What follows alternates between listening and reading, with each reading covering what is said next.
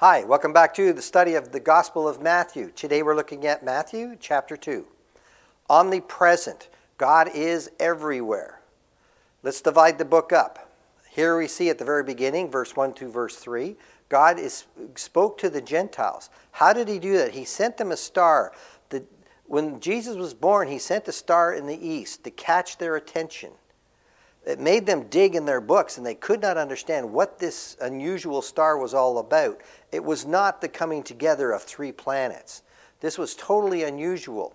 But they had these special books from some wise men, especially the one named Daniel from about 300 years ago.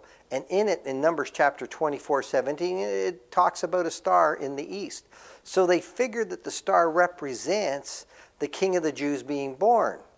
So, upon understanding that, they put together a caravan to travel the 3-month journey to get to Jerusalem. This is a caravan. It's not three wise men on camels going across in the east. There are bandits out there. These are wise men. They're not going to do their own cooking. They're not going to set up their own tents. They're going to have protection. They're going to need flocks, so they're going to need herders because that's their food.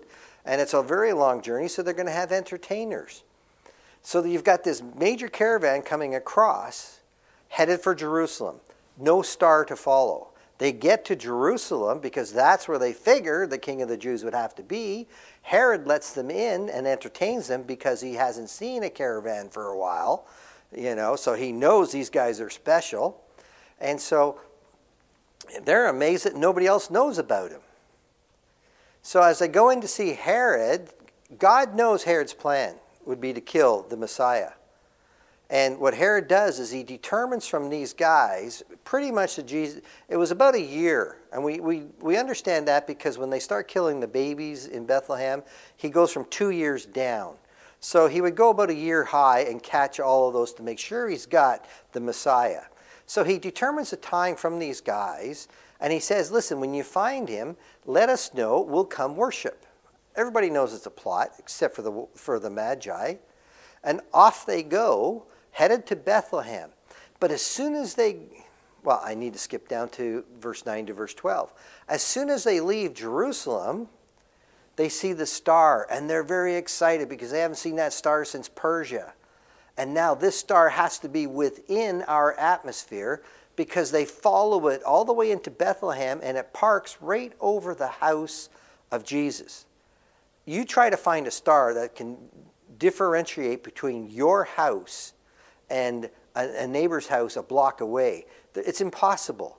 So if he's in the little town with all these houses, how do they know this is the house? Because now they're going to walk in, they're going to worship the child, and they're going to drop probably $100,000 in today's standards with this little guy, right? It had to be directly above. Their whole caravan filled the place. The people in town don't know who's doing what or what's going on. They go into the house, they leave their gifts, and off they go, and God tells them in a dream, don't go back to Herod. Just go back to your land. Thank you very much. And off they go.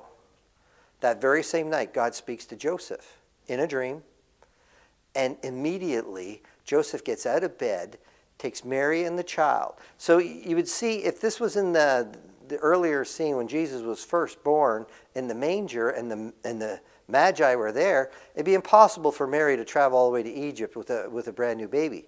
But Jesus is about a year old. Mary's totally healed.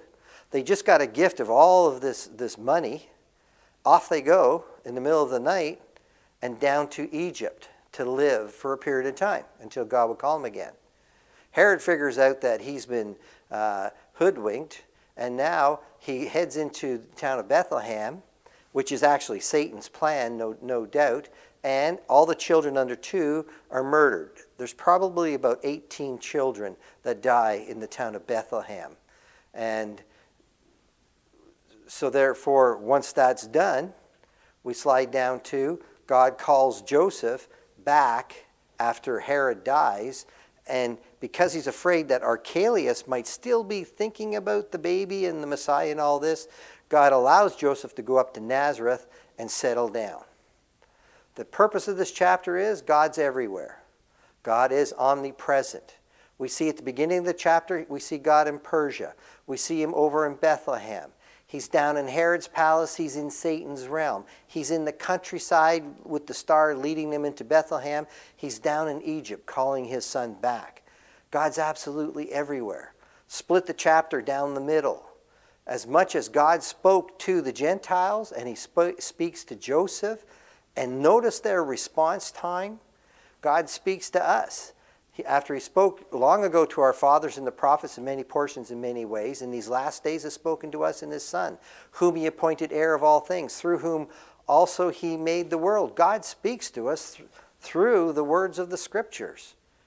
And when we hear them, how do we respond? Are we like the Gentiles and we're planning a major journey? Are we like Joseph, who responds that very night? God expects you to deny yourself. When you hear the truth, God expects you to jump.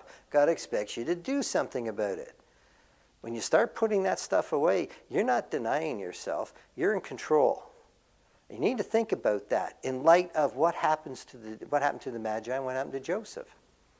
And then God knows the trials that you're going to go through. He knew Herod's plan. He knows Satan's plan. But he still went through with it, didn't he? No temptation has overtaken you, but such is common to man. God is faithful, who will not allow you to be tempted beyond what you are able, but with the temptation will provide the way of escape so that you will be able to endure it. It doesn't mean he's going to have a back door and you're going to go running out. Through the Word of God, he provides you with the wisdom so that you can endure whatever the temptation is happening. God expects you to take up the cross. He doesn't expect you to run. He expects you to hold your ground. He knew what Herod was going to do. He knew what Satan was going to do. But he wanted to get them off Jesus' back. As Jesus was growing up, he didn't want to have people still trying to hunt him down. He eluded Satan by pulling this stunt. And you have to realize all these families lost their babies. An awful lot of people suffered so that you and I can have the truth today. Things to think about. And then finally, God tells you to go. Matthew chapter 28, 8 and 19 to 20. Go, make disciples, all the nations, baptize in the name of the Father, Son, and the Holy Spirit. He told the Magi to go. They went. He told Joseph to go, and he went up to Nazareth. They responded. And God expects us to what? To respond to him, to follow him. He's present. He's absolutely with us at all times. And when you understand that, it's easier to learn to what? Deny yourself, take up your cross, and follow him.